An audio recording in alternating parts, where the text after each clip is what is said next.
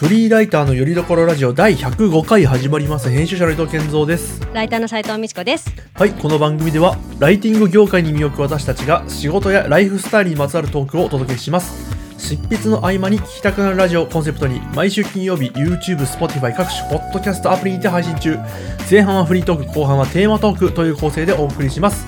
佐藤さんよろしくお願いしますはい、よろしくお願いします。健三さん、今日はね、ちょっとね、はい。あのラジオの始めというか、ね、ちょっとね、はい。ちょっとお知らせというか、タイムお知らせ。リーなお知らせをね、ちょっとありまして、一つ、はい。よろしいですか？お願いします。はい、えっとね、ちょっとね、私の知人というか、あのーパートナーの結うん。構恩人の方で、映画監督のね、方がいるんですけど、まあ、その方がちょっとあの作った映画が今ちょっとこううん。公開されてて、で私も見に行ったんですけどちょっとそれのご紹介をねしようと思って。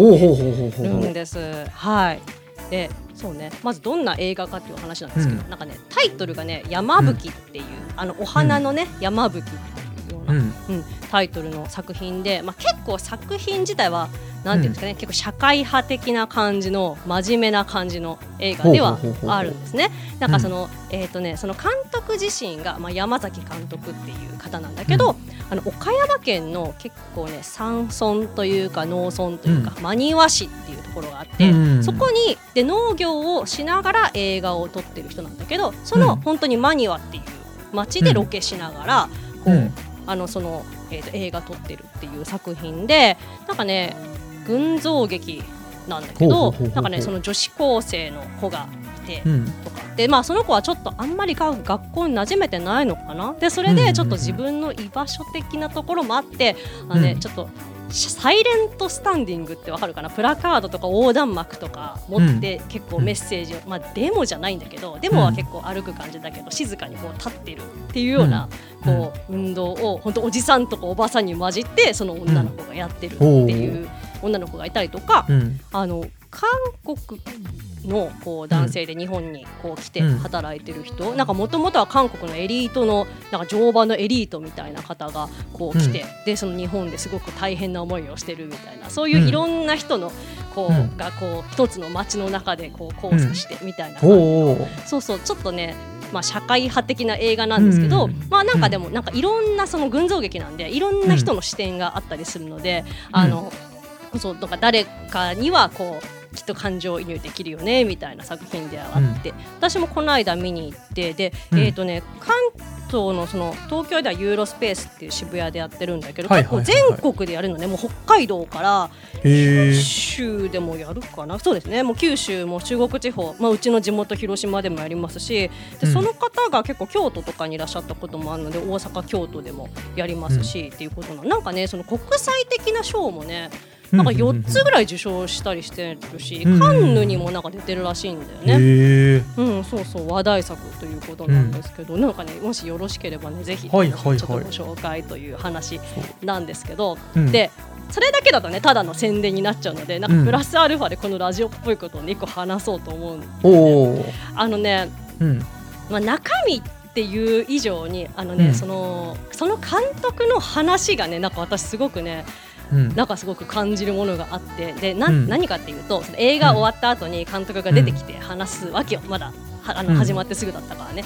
たら、なんかねその人があの、まあ、自分はそのマニアマニワっていう土地で映画を撮ってることが、うん。自分が映画をやる意味だと思ってるみたいなことをお言ってて。おその他にもいろんな映画のね作ってる人とか、まあ、作家さん他の作家さん。もいる中で、なんか埋もれてしまうけど自分はこうマニワで撮ってることが強みなんだみたいなことをすごく言っててでなんかうん。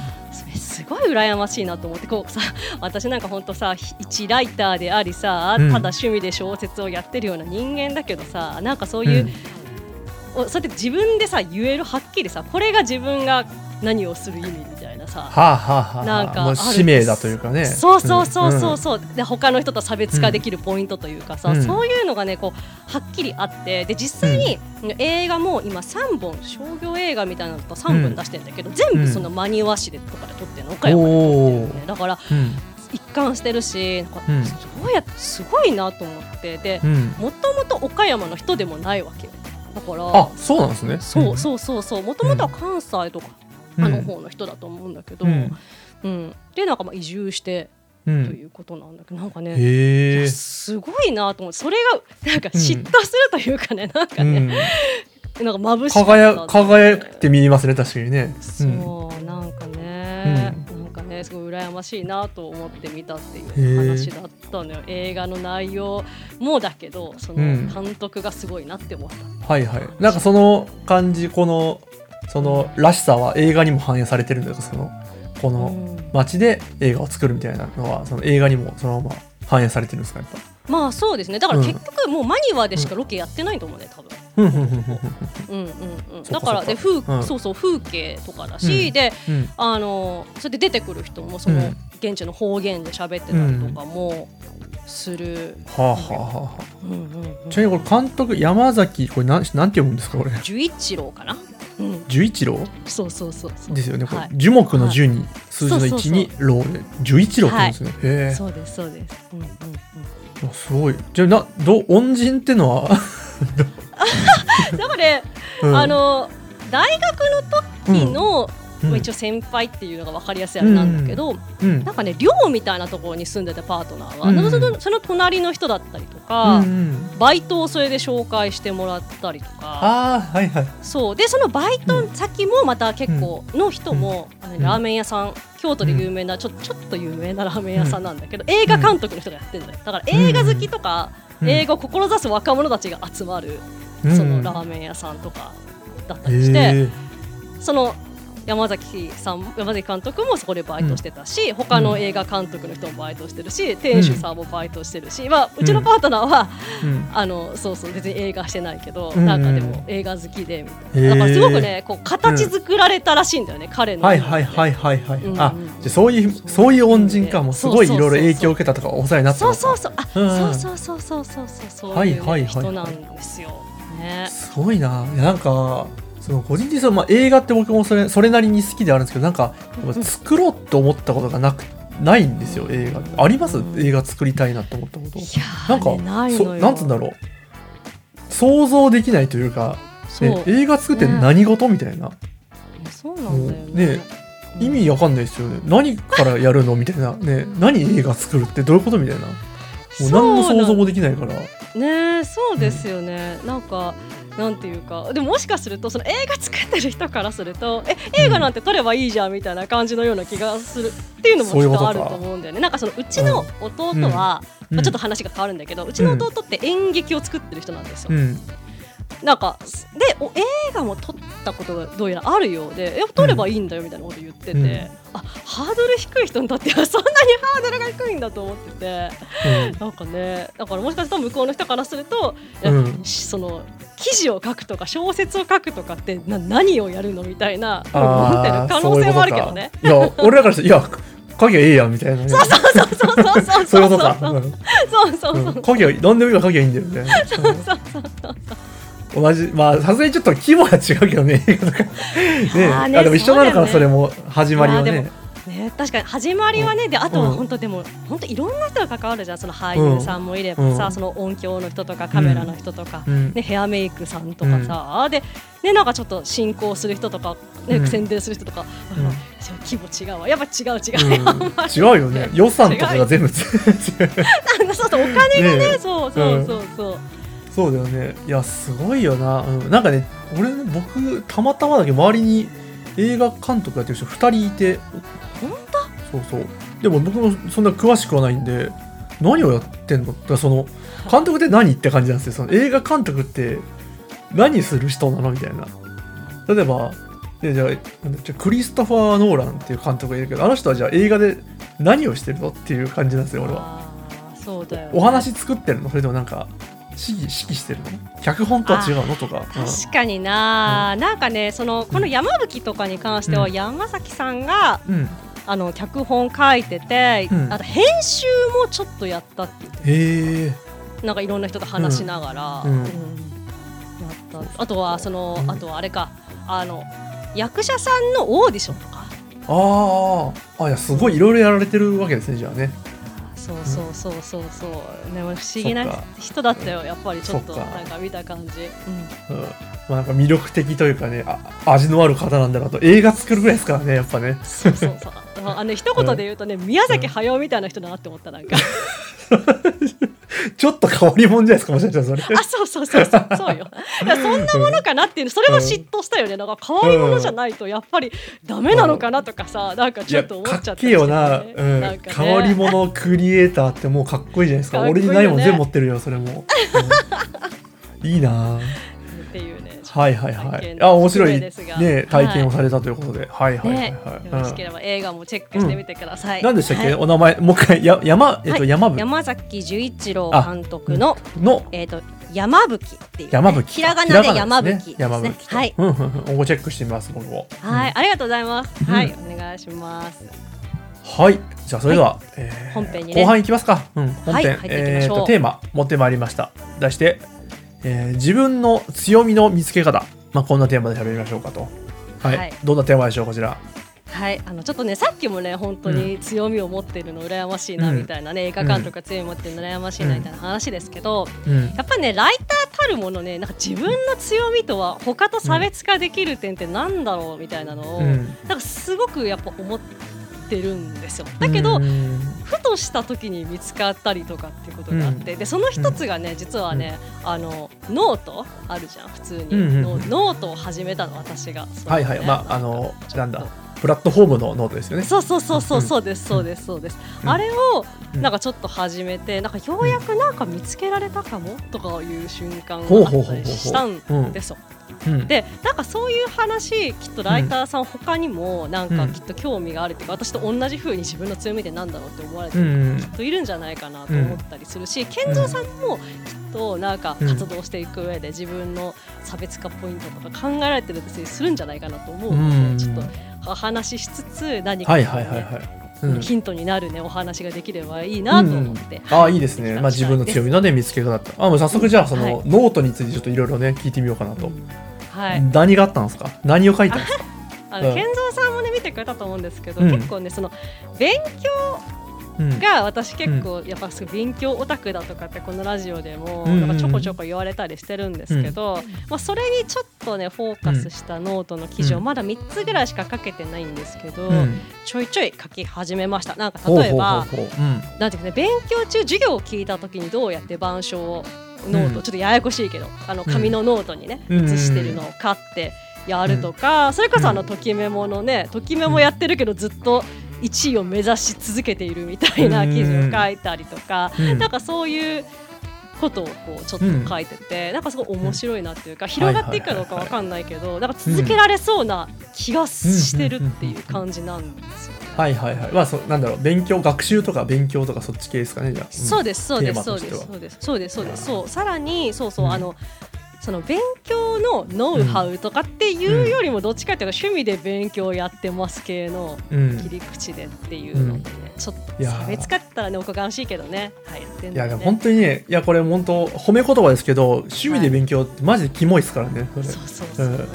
褒め言葉ですよこれは、うん、マあジで。本当に。いや私も褒め言葉だと思って受けと受け取ってる本当 嬉しい嬉しい。あの変わった人になれるかもしれない私も。いや行かれてるよ十分マジで。さっきの映画監督もの方もそうですけどちょっと詳細知らないですけどもう同じっすよ。もう行かれてますよ。もう、うんやったー。宮崎駿ですよもう。違 うそうか。おこがましいやそういう意味ではだってね。俺からしても羨ましいですよそしたら。僕は斉藤さんが、いやでもね、うん。それのじゃあちょっと続きっていうか、経緯なんだけど、うん。うん。なんでじゃあ勉強にフォーカスしようと思ったかっていう一番大きいきっかけは、うん。あのね何回か前にあのゲスト会があったと思うんうんですよね。あの健三さんがいらっしゃる会社のうん。株式会社ヨスカのねあの代表のお二人に宮崎さんと安倍さんという二人がいらした時に、うん。なんかそのね宮崎さんがねそのやっぱほこう埋もれちゃうよねみたいな。何でもできる他なんかそれなりに書けるだけのライターだったら埋もれちゃうよねみたいな話が確かあって強みというかほうほうほうほう。うん。何かこう差別化するところがあるというねっていうふうにおっしゃって、うん。その後に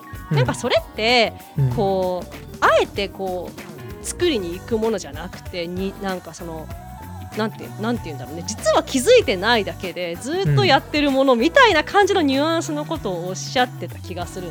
うん。うん。うん。うん。確かね。そううん。その時に健三さんがさらにこうちょっとツッコミで「あ斉藤さんとかそれ多分勉強だよね」みたいなことを言ってくれたのよ。でしたら、うん。あ確かにそうかってなんか思うことがあって、うん。ちょっとやってみようかなっていうのがねあれ結構ね大きなきっかけの話なのよ。はい、俺もじゃあちょっと関わってるんのおかそうよ。そうなんだ、はうん、ね。うれなんか、うん、よらよっしゃって感じだねじゃあね、うん、やっと気づき気づいたか こいつみたいなね。でさ その勉強なんてさその、うん。なんて言うんだろう。私すごいコンプレックスっていうか小学校の頃からなんならそんな、まあ、塾とかも行ってなかったけど勉勉強多分好きでうん。まあそうちゃんと成績取れてたのよ。で、うん。周りの子はすごい勉強しててうん取れてるから、まあ、そりゃそうだろうなって思ってて、うん。なんか私はやっぱなんか本当勉強そんなできるとも思ってなかったし、うん。普通だと思ってたの周りができうてるから。ん。でうん。あとはその周りの子は例えば足がね、うん。速かったりとかさ、うん。絵が上手だったりとか、うん。ピアノ習ってたりとかってあるわけよ。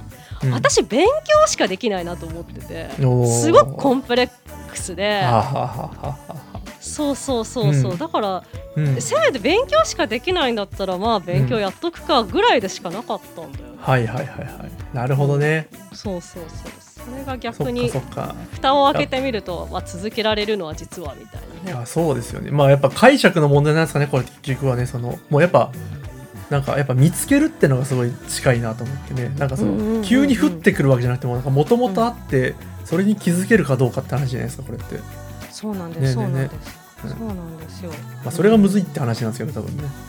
そう。でじゃあ見つけ方みたいな今日うん。話なのでさっきの応用というかこうさ、うん。ちょっとヒントになるような話じゃないですけど、なんかねん私は2つあって1個はね、うん。まあ、やっぱいろんな人から言われたっていうことが一つあるんだよね、どういうふうに勉強って。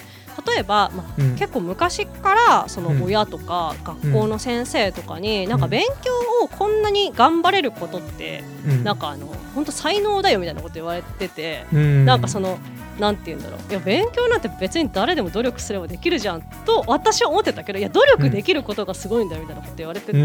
でその時には、うん。まあ、学校の先生とか親が言うことだし大したことねえじゃんと思ってたのよ。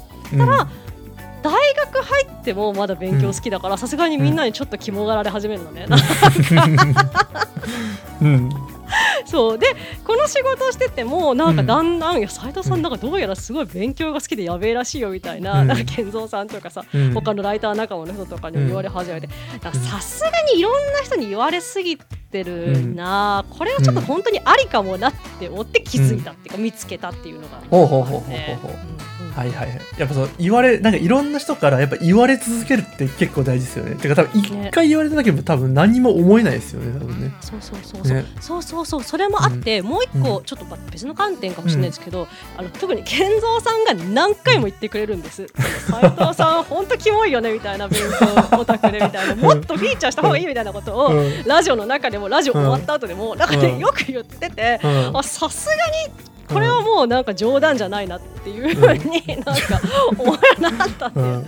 本当大きいんです健三さんのそう。いやなんかね僕もねやっぱ別にこれ自分のおかげとか言うつもりないですけどやっぱりなんかおそらく自分より周りの方が先に気づいてんだろうなっていう気がするんですそうよねなんだよね、ううん。ん、きっ多分もう全員多分全員そうですよね。多分ね周りの人の方が実は分かってるというかね。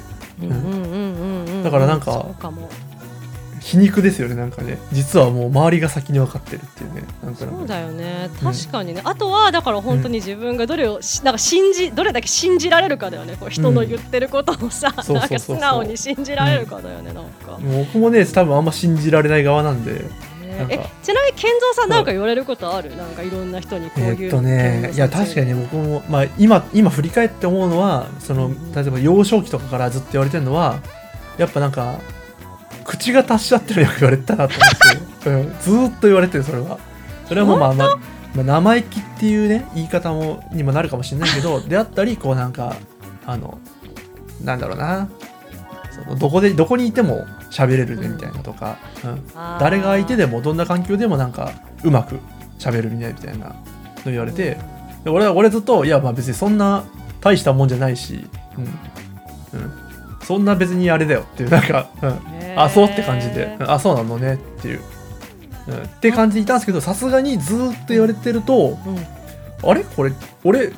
えみんなそんな俺？これ全然苦じゃないんだけどもしかして才能か？みたいな、うん、ではたたまに。たまにとか最近よく思うことはありますね、最近？本当？なんかさ私どっちかっていうと、けんまあ、うん。うん45年？ここ45なんか年ぐらいねですかね。だって、健三さんってその、うん。本当に私それこそ第一印象でなんて話が面白い人だろうって思ってたのおよ、うほうそのじゃあ初対面。こういうこういうのをねいっぱいいただいたので まあ自信をつけてそれをちゃんと飲み込めたってとこですかねきっとね、うん。そうそう。だからうん。なんか逆になんか意識してその、うん。あのさ芸人さんのラジオとかうん。普段から聞いてるとか言うから、めっちゃ研究してるのかなと思ってたその話が上手なのとかも。はあはあはあはあはあだからてかっていう反応ってことは、うん。意外とそ,、うん。そこまで意識してないよみたいな感じどうなんですかね？いやでもやっぱ趣味の一環ってのもあるしそういうのがね。趣味というかうん、なんか好きでやってるというか別になんか苦労して得たとかでもないから、あーそっかなんかあんまりピンとこないんですねやっぱりね。その褒められても、うん、別になんかね頑張って勉強して得たものでもないしなみたいな、うん。うんうん、あのでもまあでも繰り返し言われるとやっぱこうあそうなのかなってやっぱここ数年では。うんあともう一個はあれですね、まあ、これも確かに昔から言われてるなって思うのは面倒見の良さをなんかすごいあの褒めていただけるっていうケースがあって。でもやっぱり僕もそれいろんなとこからこう面倒見がいいねって言われるけどいや普通だろこれって俺はずっといまだにちょっと思ってて。いやお前らが面倒見悪いんじゃねえかぐらいの、うん。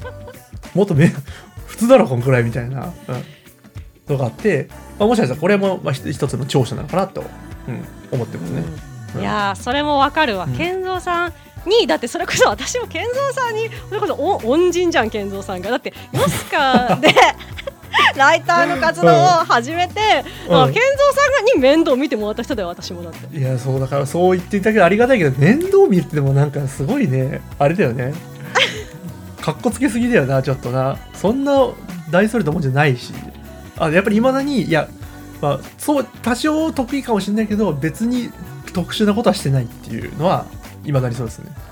うん、なんかねでもそれはうん。なんかね、でも確かに健三さんがそうやって世話をするとか面倒見とかっていうのって、なんか自然っていうか本当ににじみ出てきてんだろうなって感じがするんですよ。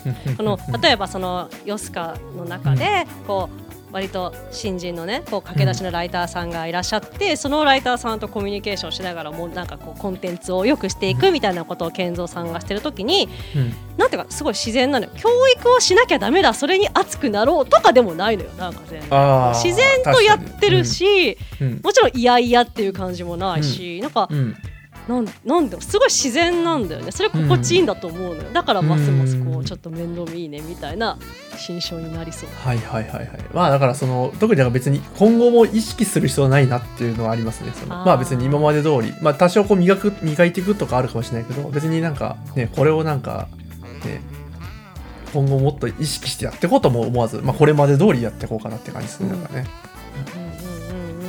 いやーそうそうそう。だからその続けるのが苦にならないことっていうのってさ一つのさ、うなんかこう目安というかさ、うん。あーなんか鍵なんかなと最近思うんですよね。なんかはいはいはいはい。その私がノートの記事書いた時に、うん。あのわざわざね、うん。NHK 高校講座のセカシの講義を見たのよ私は。はいはいはいはい。ちゃんとやってたね。そううん。30分40分かけて、いや全然いいもん。全然楽しかったから。簡単に説明すると斉藤さんのその、まあ、1本目かなえっと、ノートのあの。授業のノートの取り方みたいなんですけどそのはいはい。こういう授業があったとして何をどう書いてるかと例えば僕みたいなパンピはもう黒板に書かれたことを写すしかできないんですよもう一般の人はだけどやっぱり勉強オタクからするとそんなのはねノートじゃ,、ね、じゃないんですよもはやね 違うそういうことじゃない。そんなそんな尖ってないかねあのこう例えば今ふと疑問に思ったこととかもメモってるしね。なんか、ま、なんて書いてあったっけ？丸なんとかって。丸丸私？試験マークなのよね。丸私か。丸そうそうそう。うん。そう。あそれも全然真面目なことだけじゃなくて、うわ金もとか書いてるのなんか本当にリアルタイムな反応書いてるいやすげえなと思ってそう。これ多分これなんだろうなと、うん、それですごいって思われてもね、本当になんか全然すごくないって思うんだよまいやっぱり、すごいねよマジで。俺そんなこと思ったことない俺も。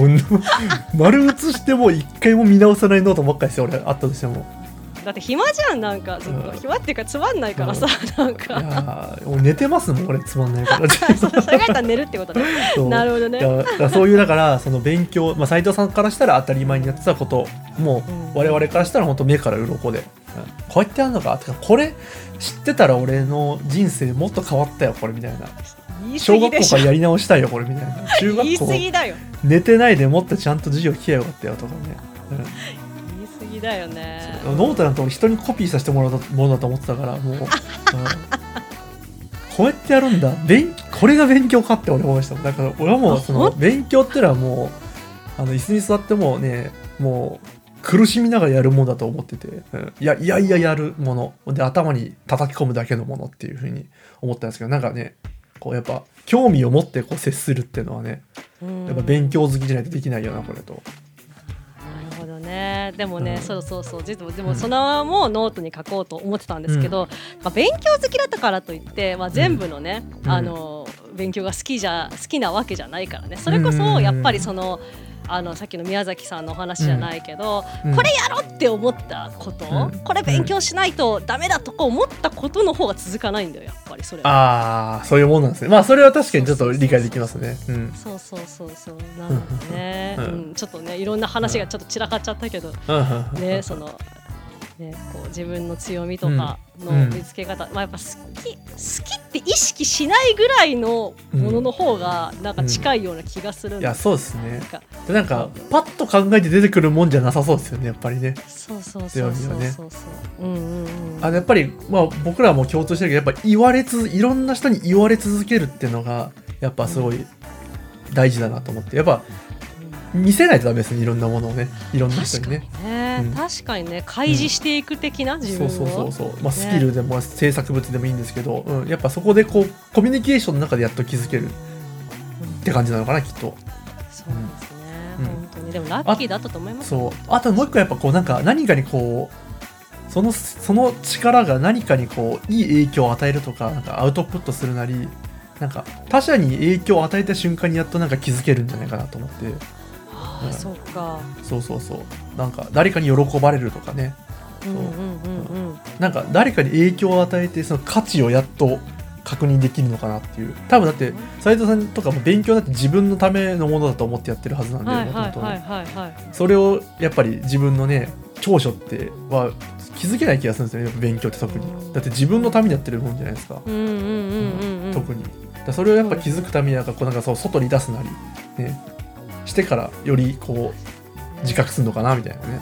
確かにね。いやうん。だから健三さんに言われてびっくりした。もんいやこんなにそんなあのノート一つ書いただけでノートってあの、勉強のノートね。なんかそんな反応得られるんだと思って私はねびっくりしてるなんか、いやもうみんな思ってますよマジで、